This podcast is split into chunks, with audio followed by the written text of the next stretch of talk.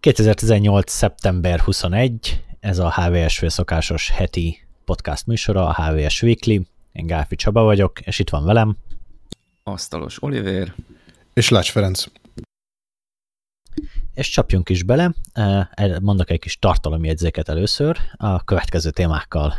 készültünk mára. Először a, a heti headliner, az iOS 12 az, amit, amit kivesézünk. Rengeteg minden változott, főleg abban, ahogy ezt a, a, az új kiadásokat készíti az Apple, és ez most már nagyon meg is látszik a, a, az eredményen. Ezeket az eredményeket vesszük sorba. A következő témánk a, az autós Android lesz. Egy egészen egyedi koncepcióval készült most a Google, amivel szeretné meggyőzni a, az autógyártókat arról, hogy, hogy használják ezt a, az operációs rendszert az autókban, és úgy tűnik, hogy működik ez a dolog. Meglátjuk, hogy ennek pontosan mik a részletei. Harmadiknak pedig a, az Amazon tegnap esti bejelentés cunamiát fogjuk kibeszélni. Gyakorlatilag a beszélő mikrótól, vagy a hallgató mikrótól a, a, az intelligens erősítőig minden van a, te, a, a repertoárban. Meglátjuk, hogy egyáltalán miért ebbe az irányba indult el a, az Amazon, és, és mit fog kezdeni ezzel az óriási cunamival vajon a piac. Illetve van még egy meglepetés témánk, hogyha időnk engedi, meglátjuk, hogy ez még belefér Kezdjük is szerintem rögtön az elsővel. Uh, Oliver, te vagy az egyetlen iOS használó a, a szerkesztőségben, így elsőre tisztán userként mi, a, mi az élmény az iOS 12-vel, és egyáltalán mire telepítetted?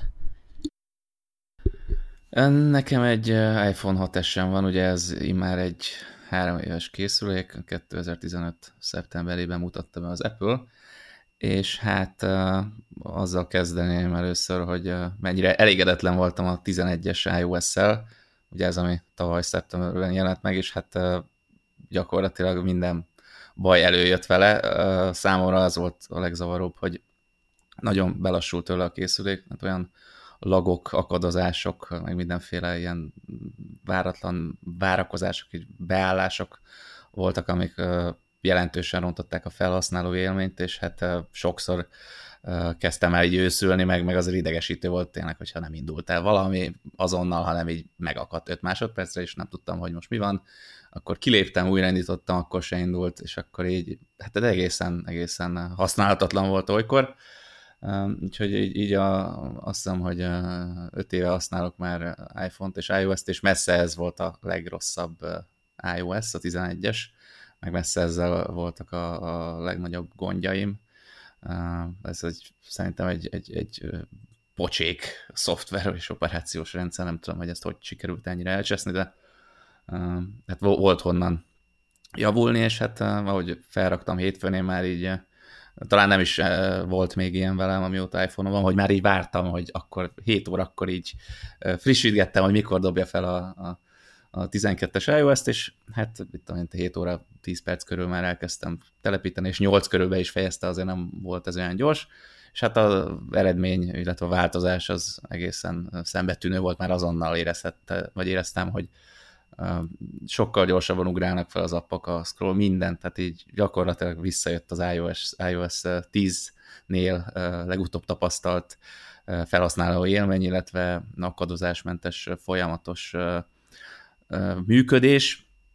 úgyhogy a sebesség szempontjából tényleg beváltotta az ígéreteket az Apple. Eddig egyébként... Javított, köszörülték a, csor, a csorbát, igen? Eddig egyébként meg szoktad várni a pont egyes verziót, amíg kijavítják egy picit a hibákat, és csak azok, azok, azokat szoktad korábban felrakni, vagy meg szoktad várni az első visszajelzéseket, hogy, hogy működik a dolog? Így van, ez volt rám jellemző, de most ugye annyira rossz volt már a, a 11-es, hogy úgy voltam vele, hogy ennél rosszabb már tényleg csak akkor lehetne, hogyha e,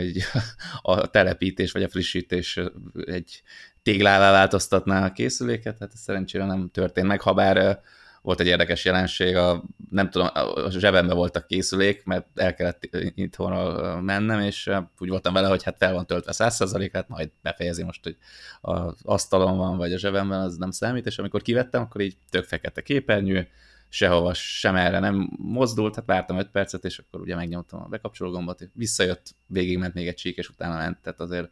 volt egy pont, amikor így egy kicsit elkezdtem izzadni, hogy valami geekszer történt, de szerencsére csak egy kis bíztatás kellett neki. Igen, tehát visszatérve megvártam, de most, most úgy voltam el, hogy nem. Tehát ennél már csak jobb lehet, és tényleg jobb is lett, úgyhogy ez most egy jó döntés volt, azt hiszem. És hát menjünk végig szerintem. Először akkor kezdjük azzal, hogy, hogy mi történtet itt a háttérben. Ugye az Apple az rendszerint nem nagyon osztja meg a, a nyilvánossággal a fejlesztési metodikáját, meg az, hogy mi történt a háttérben, főleg, hogyha valami probléma van. De az már korábban kiszivárgott, hogy azért itt a 11-es fiaskó mögött egészen konkrét problémák állnak, mégpedig az, hogy a, a 10 éve alkalmazott fejlesztési metodika az már nem működik. Ugye akkor a felhasználói bázis, meg olyan széles lett a készülékpaletta, hogy, hogy nem uh, tudta már kiszolgálni ez a feszített tempó, az, hogy minden szeptemberben akkor kiadjuk a következő iOS-t, amiben van itt öt ilyen komolyabb feature, meg, meg itt ilyen tíz uh, kevésbé uh, nagy fejlesztés, ezt, ezt uh, az Apple belátta, hogy nem, nem lehet itt tovább folytatni, úgyhogy a, a 12-nél egy uh, szelidebb vagy szolidabb megközelítést uh, alkalmazott, és hát uh, úgy néz ki, hogy ez be is vált, nem tűztek ki olyan ambiciózus nagy célokat, hanem inkább kisebb lépéseket, meg hibajavításokat, meg biztonsági funkciókat helyeztek előtérbe, és én azt látom eddig, hogy, hogy ez egy jó döntés volt. Csaba? És ugye ez gyakorlatilag az is járt, hogy most viszonylag kevesebb az új feature ahhoz képest, ami, ami megszokott szokott lenni. Tehát um, gyakorlatilag eddig két hullámban hogy is mondjam, eddig kétszer kaptak az iPhone-ok új feature-t, hardveresen akkor, amikor megjöttek a, az új iPhone-ok, szoftveresen akkor, amikor megjött az új iOS, és um, gyakorlatilag pontosan ugyanakkor a hangsúlya volt a, hát nem is tudom, a, a, a termékstratégiában, nem is a marketingban, a termékstratégiában. Mind a kettőnek ugyanakkor a értéke volt az Apple szemszögéből, és ehhez kellett egy, egy óriási csokor, jól marketálható, jól magyarázható feature az iOS-be minden egyes évben. És ez azt jelenti, hogy, hogy, hogy emiatt sokkal kevesebb erőforrás jutott arra, hogy az a rendszer az jól működő legyen, optimalizált legyen, a rendszer alapjai azok jó karban legyenek tartva, esetleg mondjuk fontos elavult részeket ki tudjanak cserélni egy modernebb elemre, és hát em, emiatt így, ugye ezt a fejlesztők szokták mondani, egy ilyen technical debt, műszaki adósság halmaz került, vagy, vagy gyűlt össze, apró hibák, amire a javítására nem került erőforrás, tehát hogy nem, nem fagy tőle a készülék, nem, nem rebootol, akkor azt egy kicsit hátrébb tettük, UI apróságok, és tehát hiába billió dolláros cégről beszélünk, ott is vannak prioritásai egy fejlesztésnek, ott is megvan, hogy akár mekkora fejlesztő csapat, mekkora feature mennyiséget tud évről évre kifejleszteni a, a cég.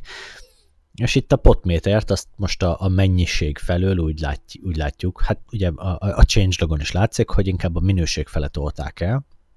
és rengeteg olyan adósságot törlesztettek, amit az elmúlt években halmoztak fel, például a, a teljesítmény optimalizálásnál. Érdekes, hogy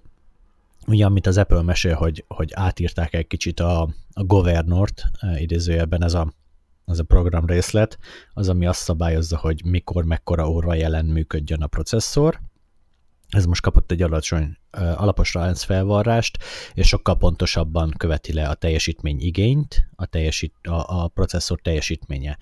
És ez az, amivel ugye az Apple indokolja azt, hogy, hogy sokkal gyorsabb lett az iPhone érzésre,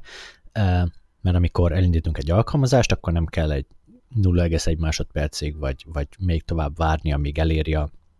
a processzor a maximális órajelet, hanem gyakorlatilag azonnal uh, ugrik. És uh,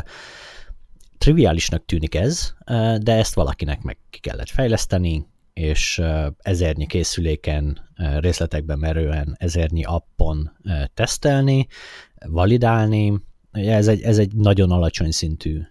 szoftverrészlet, tehát hogy ezt ezt nagyon alaposan kell validálni, mert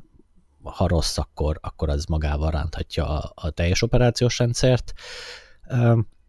És hogy igen, az ilyen adósságokat törlesztette most a cég, és, és ez az, ami nekem, nekem nagyon tetszik, hogy, hogy um, erre most időt szent a cég. És gyakorlatilag egy kis meakulpának az is felfogható, hogy a támogatott készülékek listája ugye ugyanaz maradt, mint az iOS 11-nél, tehát hogy semminek nem dobta a, a támogatását, a szoftveres támogatását az Apple, és ez a támogatott lista, ez, ez nagyon hosszú, ez így. Előtted van most, Oliver, hogy, hogy mik ezek? Hát most éppen nincs előttem, de hogy nagyjából azt hiszem, hogy fejből el tudom mondani. Hát vagy a legfontosabb az szerintem az iPhone még mindig. Ebből ugye az 5-es még mindig támogatott, ez azt jelenti, hogy ez egy 2013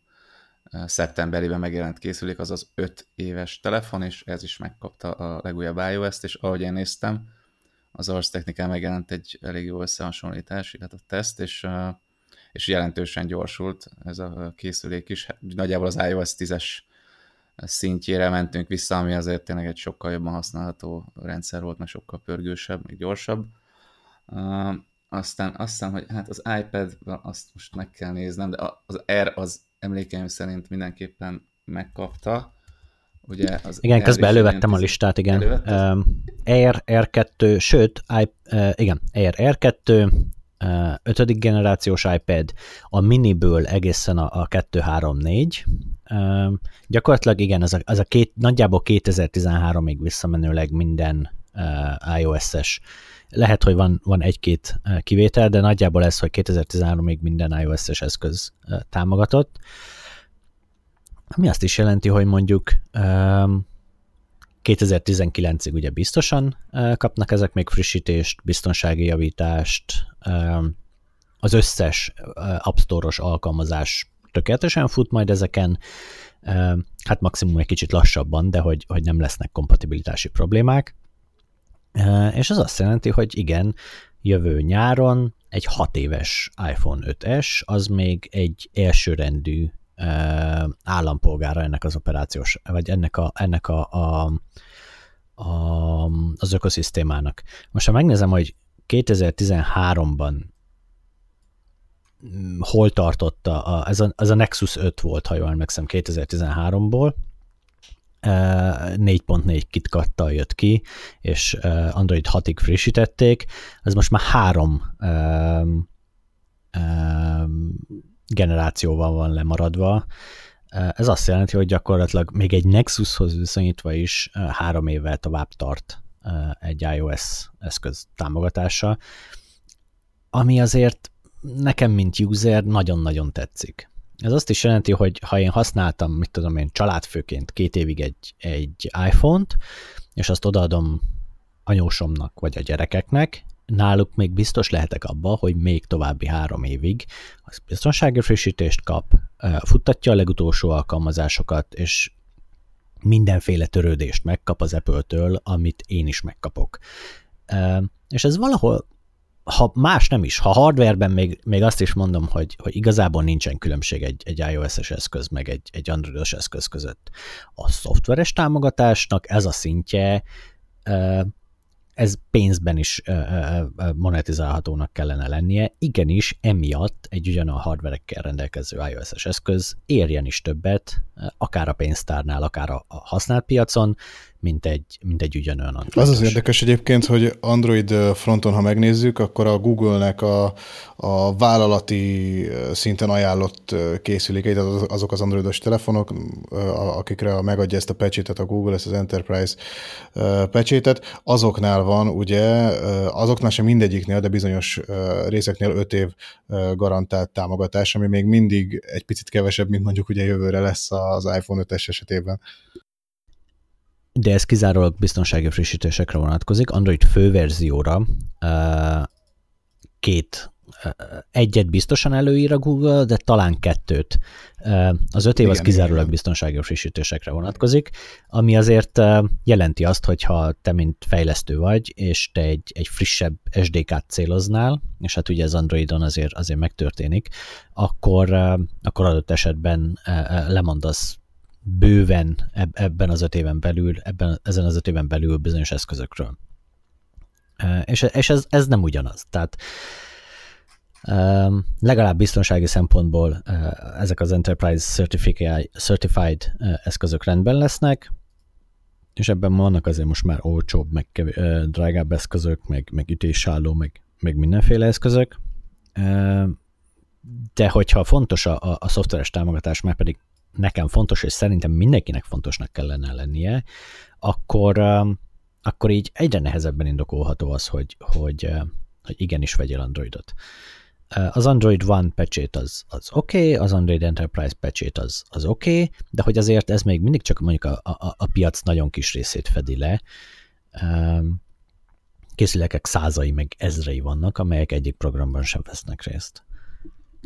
Igen, és hát az is uh, szerintem egy egészen jó dolog, hogy uh, az összes támogatott készülék megkapta ezt a frissítést uh, hétfőn este hétkor, vagy nagyjából 7 órakor. Hát nem az volt, hogy akkor most uh, mit tudom én, a szolgáltatós készülék az egy hónap múlva, vagy egy hét múlva, vagy másnap, hanem így az összes, az iPad-ek, az iPhone, minden, ami támogatott, az megkapta, és akkor lehetett frissíteni mindenkinek, nem kellett várni senkire. Ugye az Androidnál azért azt hiszem, de javítsatok ki, hogyha tévednék, még mindig vannak ilyen limitációk, hogy bizonyos szolgáltatók által értékesített készülékek, azok majd később kapják meg, meg ilyen verzió, meg olyan verzió, hát így eléggé fragmentált, vagy, vagy nagyon uh, eltérő az, hogy, hogy melyik modell mikor kapja meg, és hát ugye, amit mondtál is, hogy az Androidnál ez az öt éves támogatás, ez csak a biztonsági frissítésekre vonatkozik. Még ugye iPhone-nál új feature-öket is kapnak a készülékek, tehát az iPhone 5S is megkapott majdnem mindent. Azt hiszem, hogy azért vannak itt eltérések például mondjuk az, iPhone 10 és az 5S között, de amúgy az ilyen különösebb hardveres erőforrású támogatást nem igénylő fejlesztéseket megkapta az 5S is, és hát akkor menjünk ezeken végig a, a teljesség igény nélkül. Azt hiszem, hogy a cikkben nem tértem ki rá, de egy egész jól sikerült uh, újítás lett, én is csak aztán tegnap vagy tegnap előtt kezdtem el nézegetni, ez a screen time, ami a készüléknek a használati statisztikája, tehát megmutatja, hogy uh, egy nap vagy egy órán belül hányszor uh, nyitottuk ki, mennyit volt felkapcsolva a kijelző, melyik alkalmazást, mennyi ideig használtuk, csoportosítva és social media, a levelezés, minden. És ott egy egész, egészen jól vizualizált kis dolog lett ez, úgyhogy ez, ez, ez nekem tetszik, akik ilyen stati statisztika frikek vagy geekek azoknak szerintem ez biztos, hogy tetszeni fog, és persze ebben le is lehet korlátozni magunkat, tehát hogyha mondjuk nem szeretnénk egy nap egy óránál többet Facebookozni, akkor ezt be lehet állítani, és akkor majd szól nekünk a készülék. Persze felül lehet bírálni, tehát nincs arról szó, hogy, hogy egyszer beállítjuk, akkor onnastól kezdve letilt, és mindenképpen meg kell várni mondjuk a holnapot, vagy a, a estét, vagy bármilyen időpontot. De alapvetően ez egy jó eszköz arra, hogy egy kicsit esetleg kordában tartsuk magunkat, hogyha nagyon elszaladt volna velünk a ló valamilyen esetleg nem munkával kapcsolatos alkalmazás esetében. Kicsit fejlődött a fotózep, és átalakultak a kategóriák,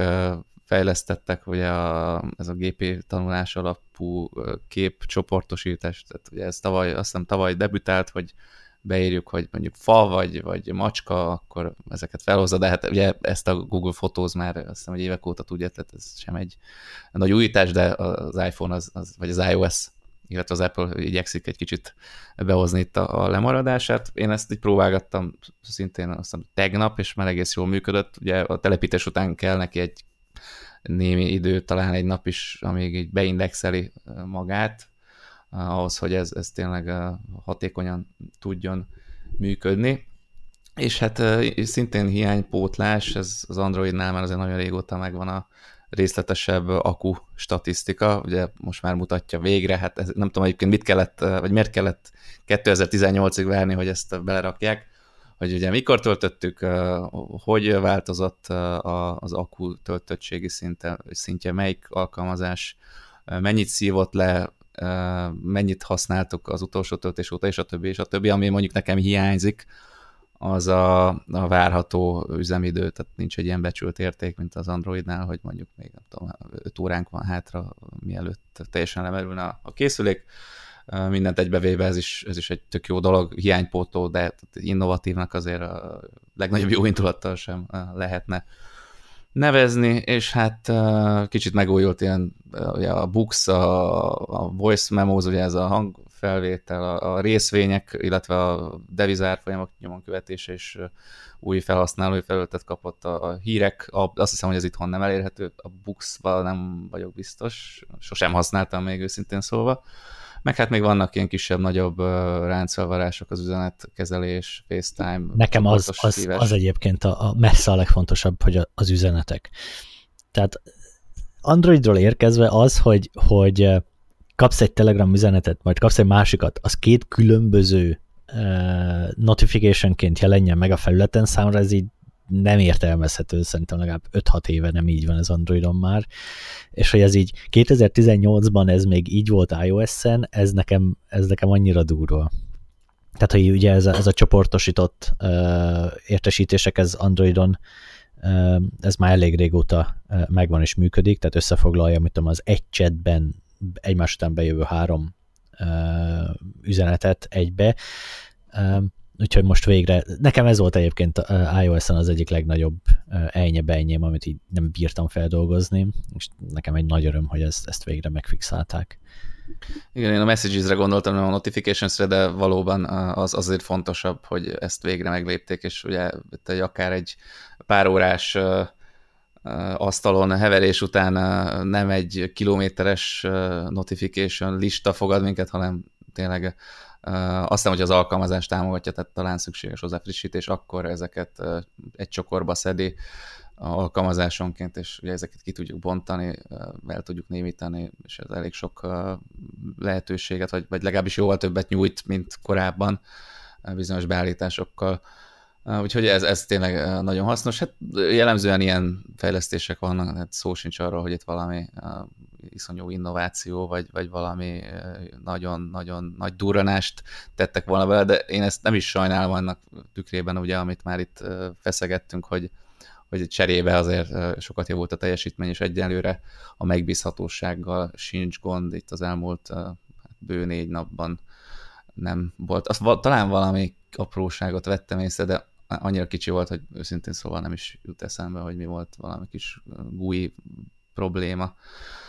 De eddig, eddig abszolút pozitív, úgyhogy aki esetleg valami kompatibilis Apple eszköz használ, és még nem telepítette, annak én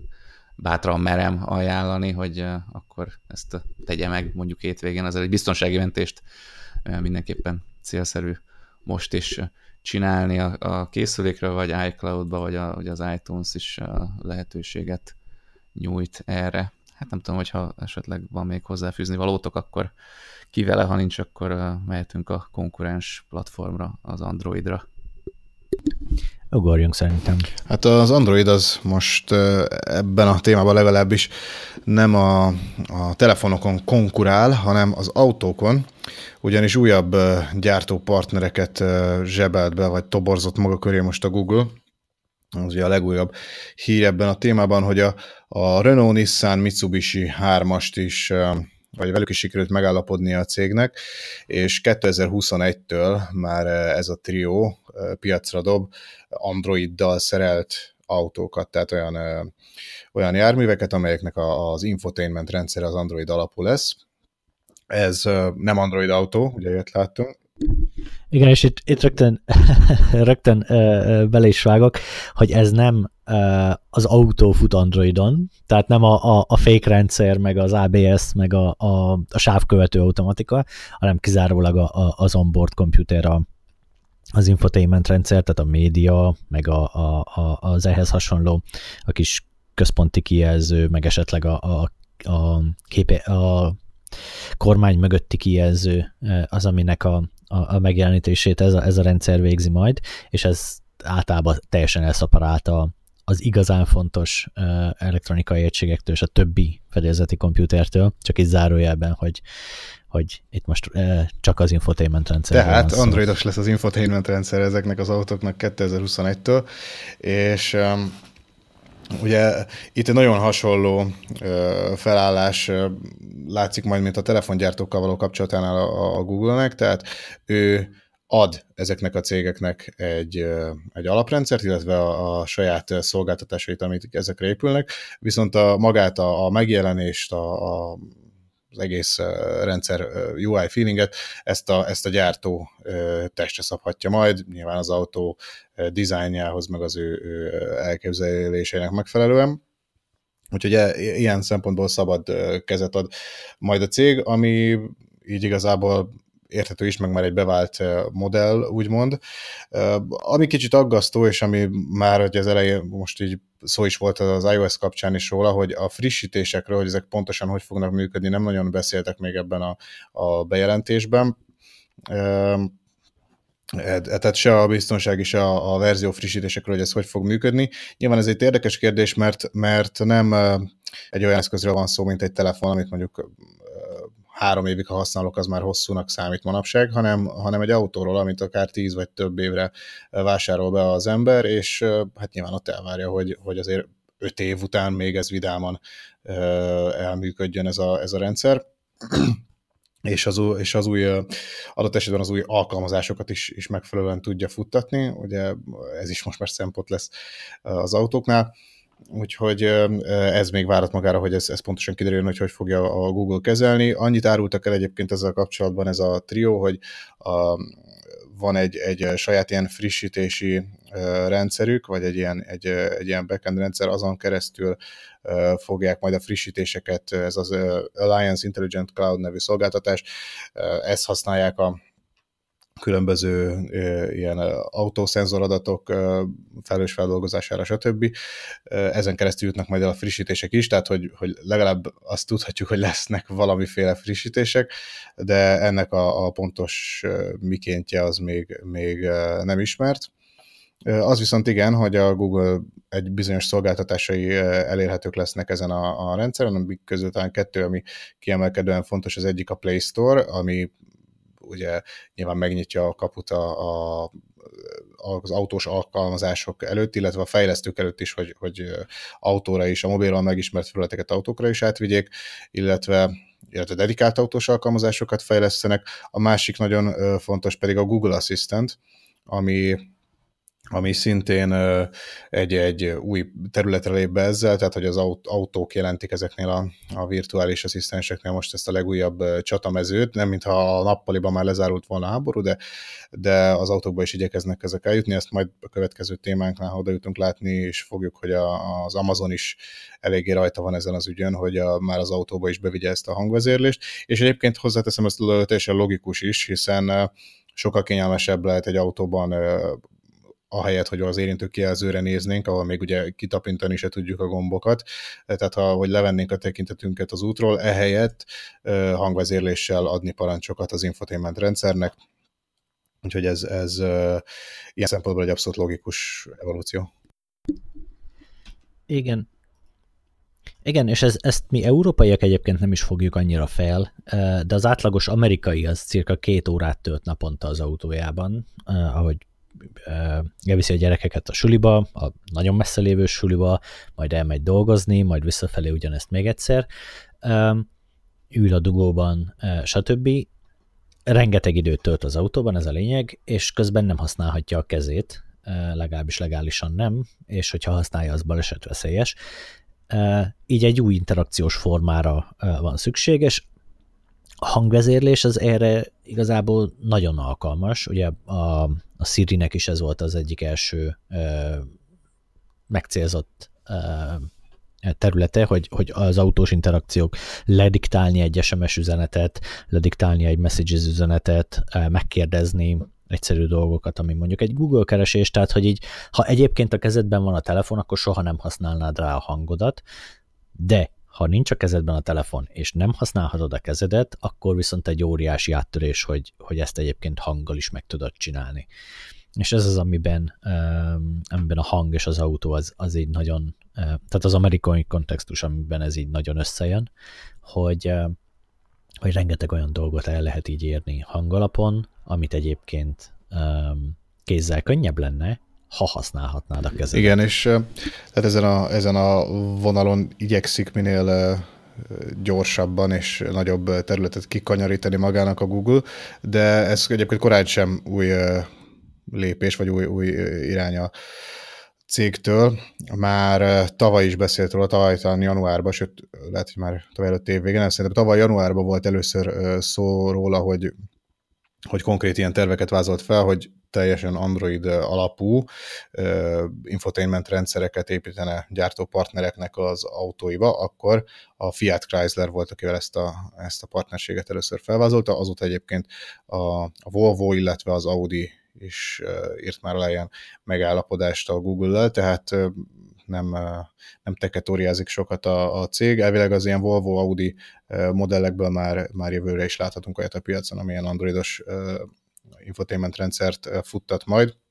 Arra nagyon kíváncsi leszek egyébként, hogy a, a Play Store az mit fog ezekben a, a, az autókban tartalmazni, tehát hogy milyen kritériumoknak kell majd megfelelni itt az appoknak. Nyilvánvalóan nem lehet egy, egy egyszerű mobilos vagy tabletes alkalmazást egy egyben átrakni az autó kijelzőjére, hiszen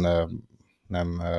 tehát biztos vagyok benne, hogy vannak ilyen megkötések, hogy, hogy az vezetés közben is biztonságosan használható legyen, ne vonja el a figyelmet, stb. Hát nem véletlen ugye, hogy a, az Android autós appok sem, tehát Android autót sem használhat így alap, alapértelmezetten bármilyen alkalmazás, hanem az egy külön felületet kell lehet fejleszteni. A Waze-nek, ugye, ami egy nagyon népszerű navigációs megoldás, ennek is már egy, egy külön Android autós kiadása érkezett ehhez a, ehhez a, a felülethez. Hozzáteszem valószínűleg azok, akik már az Android autóra fejlesztettek a, egy ilyen, ilyen felületet, az, ezt át tudják majd ültetni erre az új megoldásra is. Minden esetre kíváncsi leszek. Ami szerintem, ami szerintem érdekesebb az az, hogy, vagy nem érdekesebb, de érdekes, hogy másak, valószínűleg más, egy picit más lesz az API készlet, amit egy autós környezetben lehet használni. El tudom képzelni, hogy legalább olvasásra az autós Androidon elérhető lesz mondjuk egy, egy fordulatszámadat, elérhető lesz mondjuk egyébként ODB-n elérhető adatok nagy része, mit tudom én, az átlagos fogyasztás, meg, meg egy csomó ilyesmi, amit az onboard computer egyébként számol, elérhető lesz a, a, a hűtés-fűtés, egy csomó ilyen, és úgy, hogy ezt egyébként az alkalmazások is elérhetik, nem csak a, a beépített gyári program. Ebben én látok egy, egy potenciált, hogy, hogy ez érdekessé teheti, vagy mit tudom én, a külső fejlesztők fejlesztetnek egyedi desseket a, a,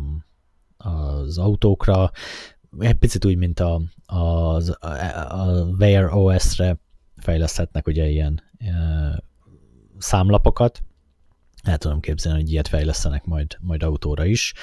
E, és hát nyilván megnyílik ezzel egy, egy iszonyat mennyiségű olyan e, lehetőség, amire jelenleg ilyen, ilyen különböző workaroundokat, meg shortcutokat használunk.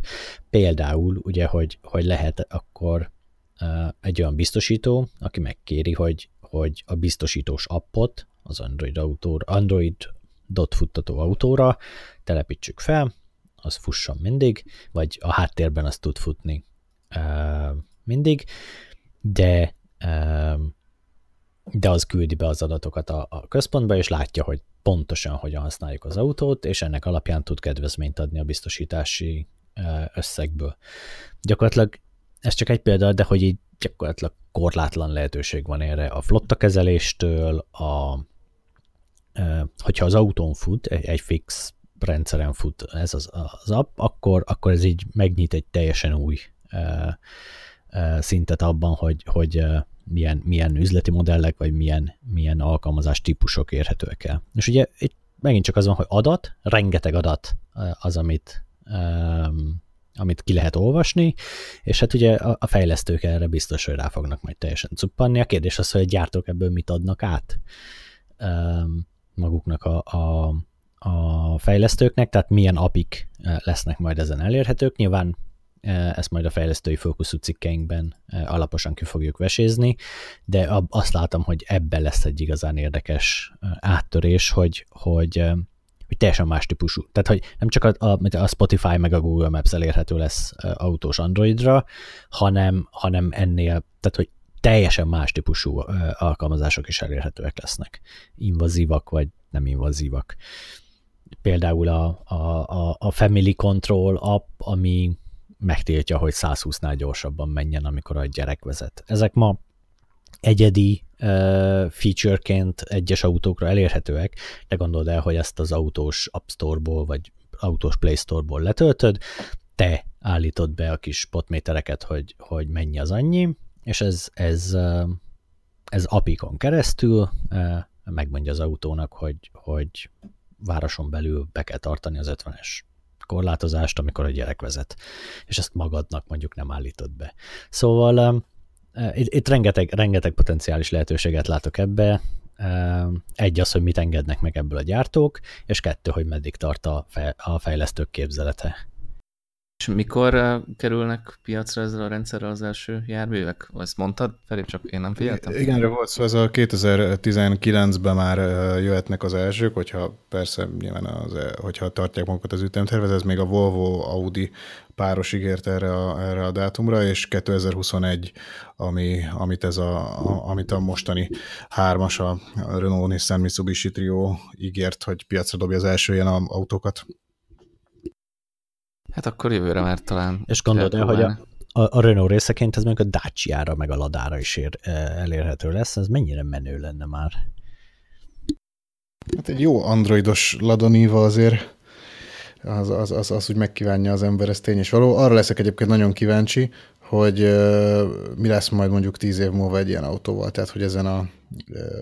ezzel, ezzel az androidos fedélzeti rendszerrel, ezzel mit lehet majd akkor kezdeni, milyen szinten tudnak majd egy, egy tíz éves hardverrel a fejlesztők akkor kezdeni valamit, vagy egyszerűen az lesz, hogy akkor ezt megrekeztik egy szinten, és akkor mondjuk a, ahhoz egy stabil támogatást nyújt a, a gyártó, de hogy új funkciók, vagy, vagy akár az új rendszerekre érkező apok már nem lesznek rajta elérhetők, hát ez majd kiderül. Most nyilván, hogyha most megnézünk egy tíz éves telefon hardvert, azért az nem biztos, hogy reprezentatív ebből a szempontból. Demes erről szerintem spekulálni, mert most már az első ilyen, ilyen autós infotainment rendszerek így lassan már tíz évesnél is idősebbek, és így azért lehet látni, hogy, hogy milyen irányba haladnak ezek. Gyakorlatilag tudom, a Nissanoknak volt eredetileg ilyen Bosch gyártmányú Windows CE-t futtató szoftvere, és az ma is egyébként pontosan ugyanúgy használható, mint amikor kijött, tíz év után is vannak rá navi frissítések, meg kell venni a kis SD kártyát, bedugod, és akkor a, a frisset nézheted, és igazából a felhasználó élmény se rosszabb, ugyanúgy működik, nem akkor is röcögött, most is röcög, de nem lett lassabb. Hát, de ezért az más, hogy nem egy nyílt, tehát hogy nem egy nyílt ökoszisztémáról van szó, ami, ahol ott a, a Nissan App Store és, és vásárolsz rá új appokat, hanem ez egy, ez egy zárt célszerszám, úgymond, tehát hogy azon, azon igazából nagyon sok minden nem tud változni. Te engem pontosan ez fog érdekelni, hogy, hogy mikor lesz az, hogy fú, ezt, a, ezt az appot, ezt már nem tudom letölteni az autómra, mert, mert nem, mondjuk az, hogy megindul rajta, de nem olyan a felhasználó élmény, vagy egyáltalán felengedik-e azokat az appokat, amin már nem olyan a felhasználó élmény, ugye telefonon ilyet simán lehet, autón ezt nem világos azt hiszem, még, hogy lesz. Azt hiszem, hogy ezt majd a fejlesztők fogják eldönteni. Tehát, hogy megnézik, hogy, hogy ú, rengeteg 2018-as Merci fut még az utakon, akkor azt még támogatni fogjuk. De a, a 2019-es Renault azok gyakorlatilag kikoptak a piacról, gondolkoznak mondjuk így 20-30-ban, 2030-ban, hogy, hogy azok, azok most már elveszítik a támogatást, és gyakorlatilag az a funkció, akkor onnantól fogva arra a típusra nem lesz elérhető. Ez egy kicsit gyorsított formában szerintem az okos tévéken lehet látni, hogy nekem egy, egy WebOS 2-es LG tévén van, egyébként kimondottan jó termék az árpaérték viszonylatban, viszont úgy tűnik, hogy viszonylag kevesen használják az okos funkciókat, mert fokozatosan egyre több szolgáltatás vonja meg tőle a támogatást. Előbb a Spotify tűnt el róla, az HBO Go az sose lett igazán jó, csak a, a, a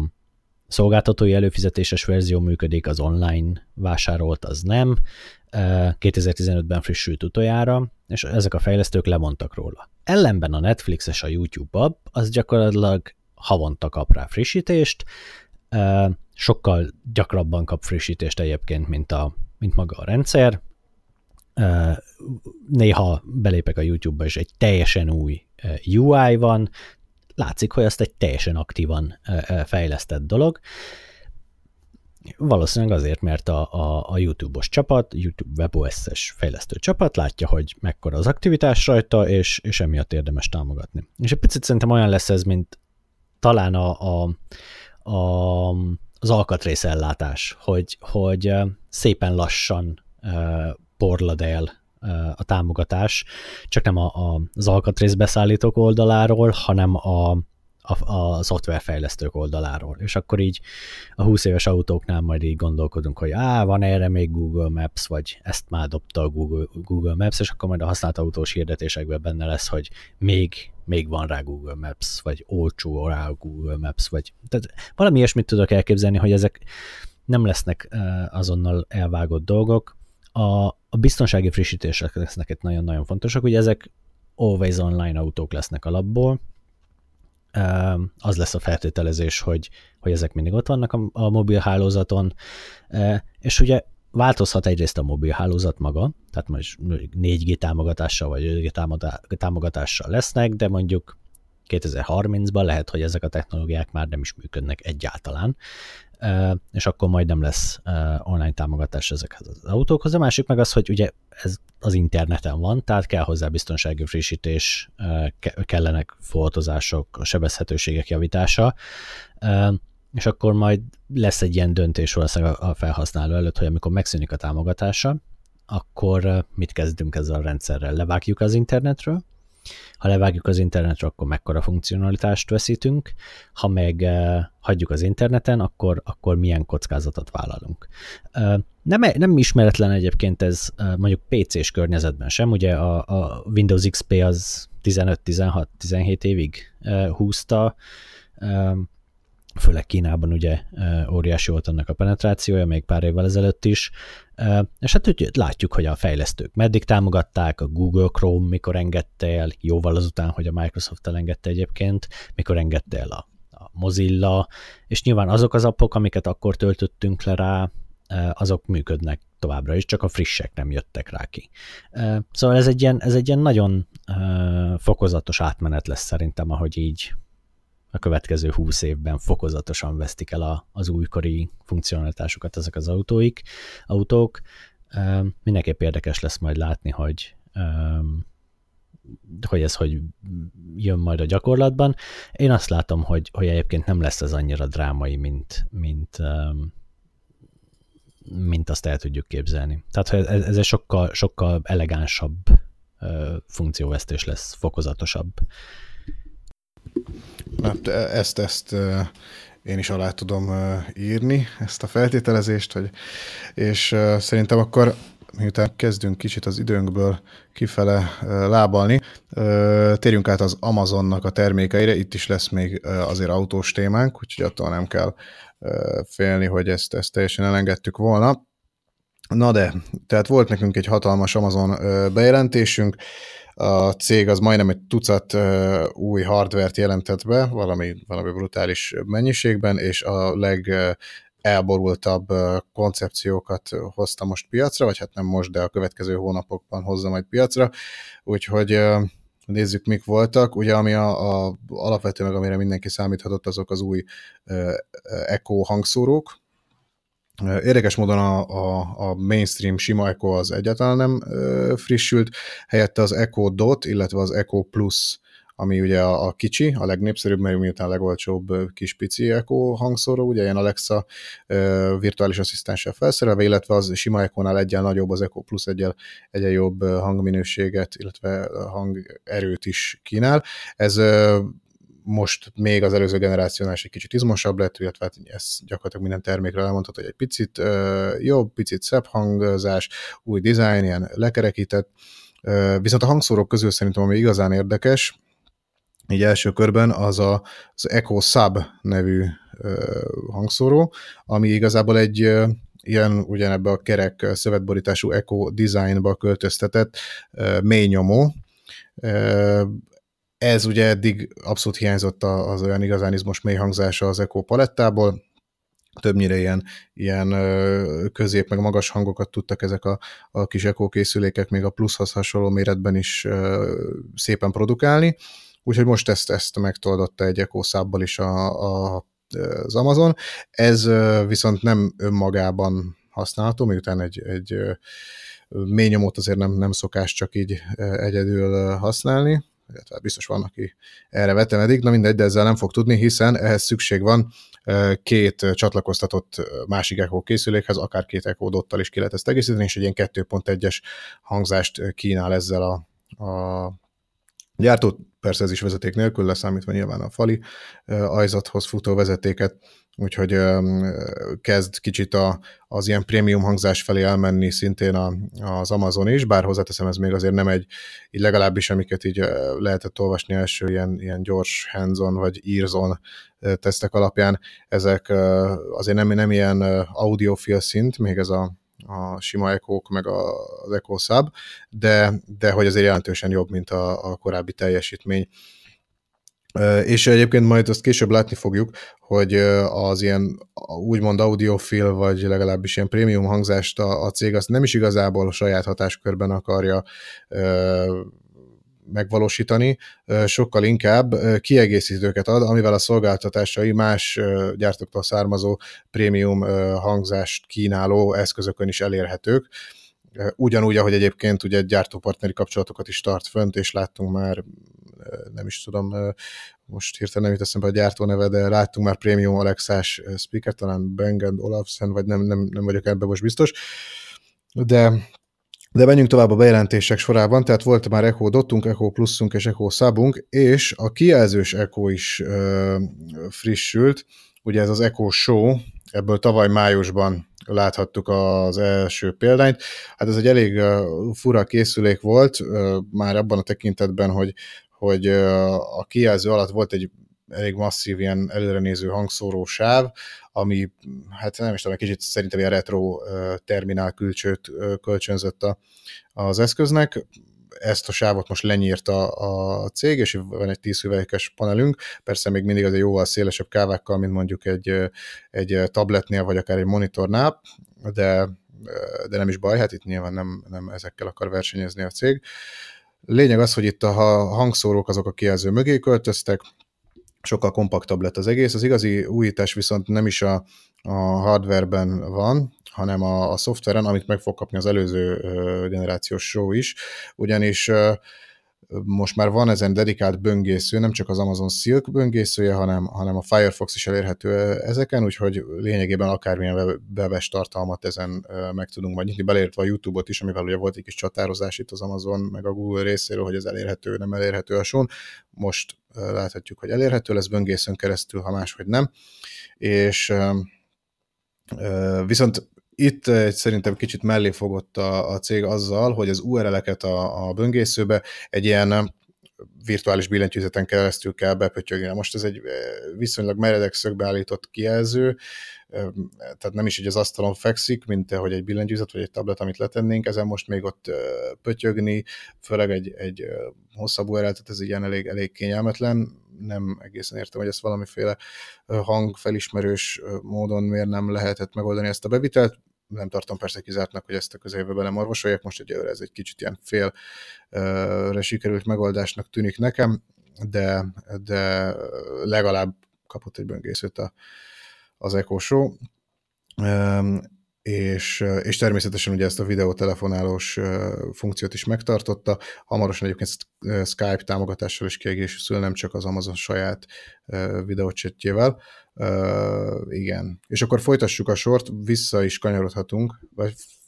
és ha mindezt felrakjuk egy lovaskocsira, akkor az az ekós szekér. Itt tényleg annyi, annyi új terméket jelentettek be, hogy az már, az már tényleg egy platónyi gyakorlatilag. Na jó, folytasd fel, Se, bocs. Semmi gond, lehet föl se férne egy szekérre annyi termék volt, de hát pont jókor is jött szóba a szekér,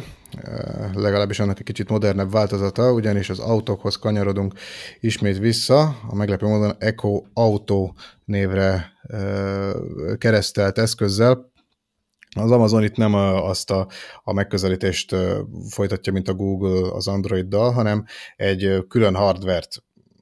ad autókhoz, amivel az Alexa-t, ugye a saját virtuális asszisztensét bármelyik autóba be lehet tenni. Ennek nyilván az az előnye megvan, hogy, hogy visszamenőleg ez gyakorlatilag, amelyik autóban van egy, egy AUX kimenet a hangrendszerhez, ott ez már bevethető, nyilván a hátránya pedig, a hátránya pedig az, hogy ez nem out of the box kapja az ember az autóval, hanem külön ehhez oda kell csábítani a saját platformjára a cégnek a vásárlókat. Minden esetre nem egy méregdrága történet, úgyhogy nem, tehát simán el tudom képzelni, hogy ezt akár egy kipróbálni is megveszik majd páran. Egy 50 dolláros, illetve elővételben azt hiszem meghívásos alapon valami 25 dolláros konstrukció is van ebből. Lényeg az, hogy egy kis nagyjából okostelefon méretű kütyűről van szó, micro USB-n kapja a tápot, és ezt a műszerfalra lehet rögzíteni. A hangrendszer, a hangrendszer az, az, az autóé, tehát hogy erre támaszkodik, vagy Bluetooth-on, vagy jack csatlakozón keresztül, és Egyébként meg ugyanúgy viselkedik, mint egy Echo Dot. Annyit még érdemes hozzátenni, hogy az okostelefon internet kapcsolatára támaszkodik, tehát hogy még az okostelefonnal össze kell ezt kötnünk, amikor beszállunk az autóba. Enélkül, enélkül az Alexa nem használható. Egyébként, egyébként ezt a számít, vagy autós Echo Dotról van szó. Az a vicces egyébként, hogy ebben nem is az Amazon az első. Egy Roav nevű cég korábban már kidobta szivargyújtóba dugható uh, Alexát, uh, illetve volt, volt erre más is próbálkozás is. Gyakorlatilag Bluetooth-on vagy, vagy Wi-Fi-n uh, kapcsolódik a telefonhoz, a szivargyújtóról veszi a, a, a delejt, és van rajta egy gomb, amivel az Alexát lehet aktiválni. És hogy ez így egyébként uh, már létezik, uh, és streamel uh, zenét, ugyanúgy, ahogy a, a, az Alexa, és a többi, és a többi. Tehát, hogy így igazából a, a külső, ugye mivel az Alexát külső fejlesztők is használhatják, implementálhatják, ugye van már hűtőszekrény is ezzel a technológiával, meg, meg mindenféle háztartási eszköz, az LG-től, meg a többiektől autós Alexa is van, még a, a az Hozzáteszem egyébként a Logitechnek is. van autós Alexája, van ez a, a Zero Touch autós tartójuk, amihez van egy, egy dedikált app is, és azon keresztül már bizonyos helyeken az Alexa is elérhető volt, úgyhogy most az Amazon házon belül is megcsinálta ezt, hogy, hogy, hogy Alexát vitt az autókba, kis dedikált hardware érdekes próbálkozás ez a, a részéről. És ha már itt a Google-el folytatott harcra tértünk ki, akkor bejelentett a cég egy ilyen kis hangszóró okosítót is, egy, egy apró kis kerek készülékről van szó. Ez lényegében egy az egyben a, a Chromecast audióval megy szembe ez a, ez a, ez a kis eszköz. Gyakorlatilag úgy, úgy is néz ki, tehát egy, egy mikrovesben keresztül töltött kis korong, amihez szintén Bluetooth-on vagy, vagy, vagy jack csatlakozón keresztül tudjuk a, a külső hangszorokat hozzákötni, és akkor ez ad nekik egy, egy Alexás funkcionalitást.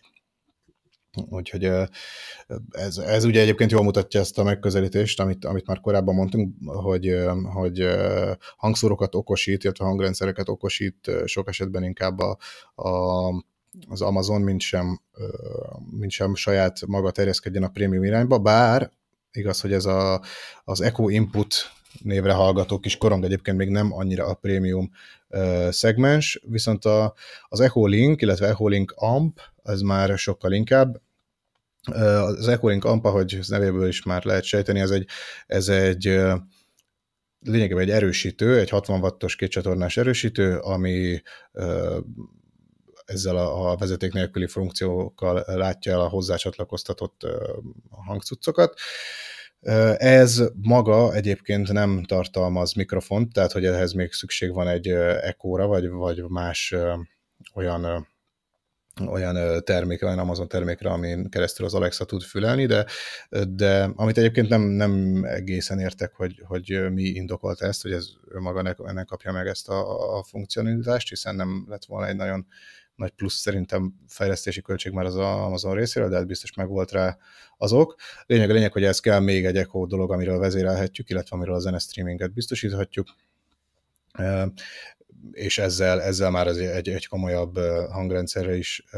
egy, egy közepesen komoly hangrendszerre is rá lehet csatlakozni. Az Echo Link, tehát az AMP nélkül, ez ugye nem tartalmaz erősítőt, és ez viszont kifejezetten a, a, ahhoz van, hogy a már meglévő high-end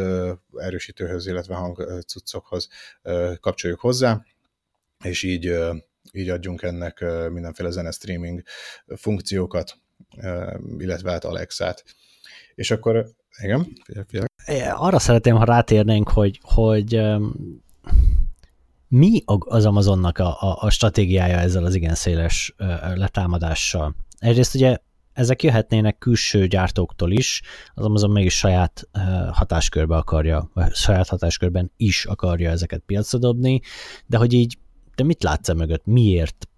kell 13 Echo, meg 25 más eszköz, meg, meg hangos, kicsit hangos, még kevésbé hangos, nagyon hangos változat. Ez a nem átlátható megközelítés, ez, ez, ez miért, miért lehet hasznos? Igazából szerintem ez most ugye maradva csak a, a hangcuccoknál, mert majd a, a következő néhány termék mutatja meg, hogy, ez, hogy mennyire is kiszélesítette ezt a, ezt a legyezőt a, az Amazon az Alexás hajrával. Tehát szerintem itt arról van szó, hogy még messze nem telített ez az okos hangszóró piac, még mindig vannak rengetegen, akik nem vásároltak még okos hangszórót, most próbálják ki ezt a terméket, tehát ez mindig, mindig dübörög a gazdaság, itt a, az Amazon és az okos hangszóró gyártók házatáján, és egyszerűen évről évre kidobják az új termékeket azért, hogy, hogy, hogy jobb eszközzel tudják magukhoz csábítani a, a felhasználókat, mint a, a, a riválisok. Tehát ez a, ez a szokásos verseny megy itt tulajdonképpen, és az, hogy ezek a kisebb kiegészítők,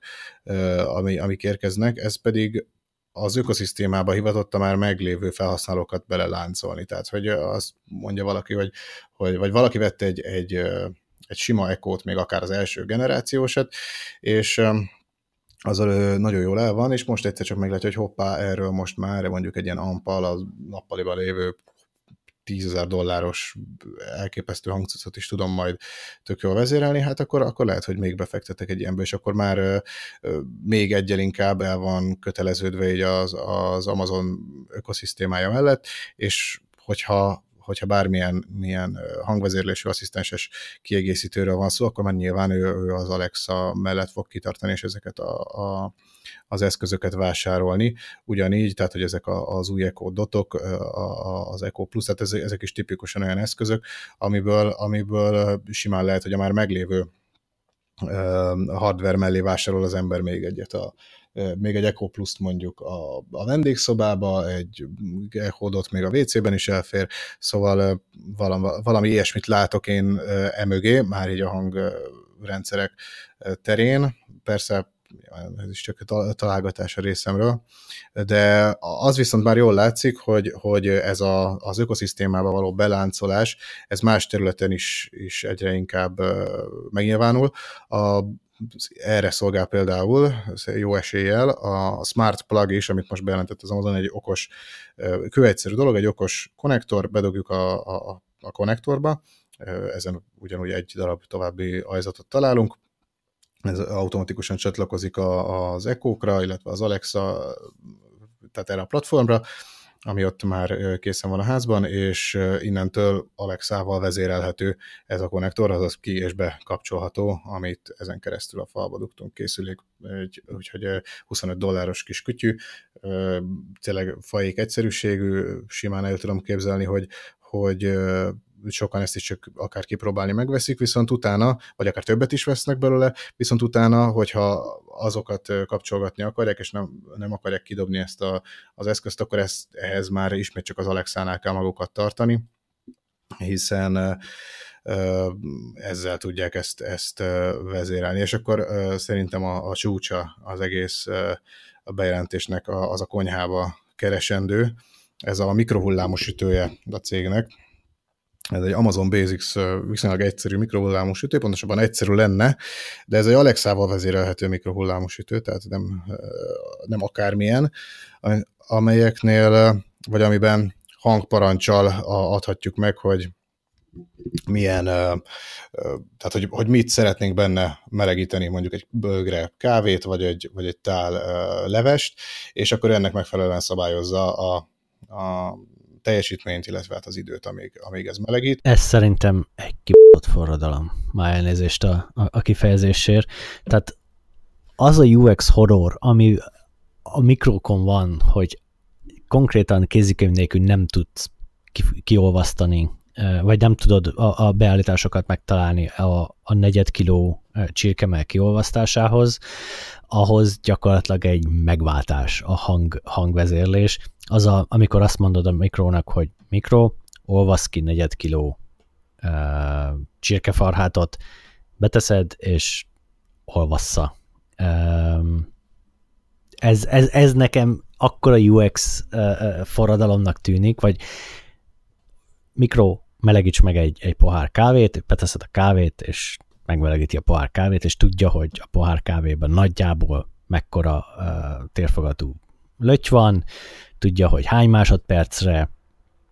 és, és ezt a programot le tudja futtatni a megfelelő paraméterekkel, amiket egyenként neked kellene azon a hihetetlenül bonyolult uh, tekerőkön meg billentyűkön bevinned, az nem tudom elmondani, ez mekkora megváltásnak tűnik számomra. Igen, és hát ugye a mikrohullámon csatlakozik gondolom a wifi-hez is, úgyhogy ez Mert elemetben vagy ma nagyon, úgyhogy csak így tovább. Hát ez már csak annyit tennék hozzá, hogy amúgy nettó 60 dolláros uh, mikróról van szó, tehát még nem is az, hogy egy, egy, egy csillagászati valami. Ezt, ezt és simán el tudom képzelni, hogy így első körben az USA-ban ez itt hódító hadjáratra indul a konyhákban Mindegy, és akkor szerintem így rövidre is zárhatjuk a, az Amazonos történetet, még meg illetve ezzel együtt a mai podcastunkat is, még azért, azért így, hogy csattanjon a végén, egy Alexával vezérelhető fali órát is bejelentett a, a cég. Ez egy fali óra, vannak rajta ledek, amikkel követhető, hogy hogy a beállított emlékeztetőkig még hány perc volna még lejárnak, de egyébként egy, egy teljesen mezei analóg falióra, ami mondjuk óra átállításnál előre-hátra állítja magát, ahogy arra szükség van automatikusan, tehát hogy már ez, ez legalábbis az én háztartásomban biztos, egy hasznos funkció lenne, mert sokszor szokott ebből probléma lenni. Na minden esetre igen, tehát hogy most már Alexa vezérelt fajóránk is van, elképesztő, hol tart a tudomány. Igen, Hát reméljük, hogy megbízható lesz, és nem egy generális fali óra képét fogja majd adni, mert ha nem Windows fut rajta, akkor valószínűleg nem. Szerintem akkor rekesszük is be ezzel a dologgal ezt a mai adást, és akkor találkozunk majd, ha minden jól megy jövő héten. Köszönjük a figyelmet, én Asztalos Oliver voltam, és itt volt még velem. Gálfi Csaba. És Lász Ferenc. Kellemes hétvégét.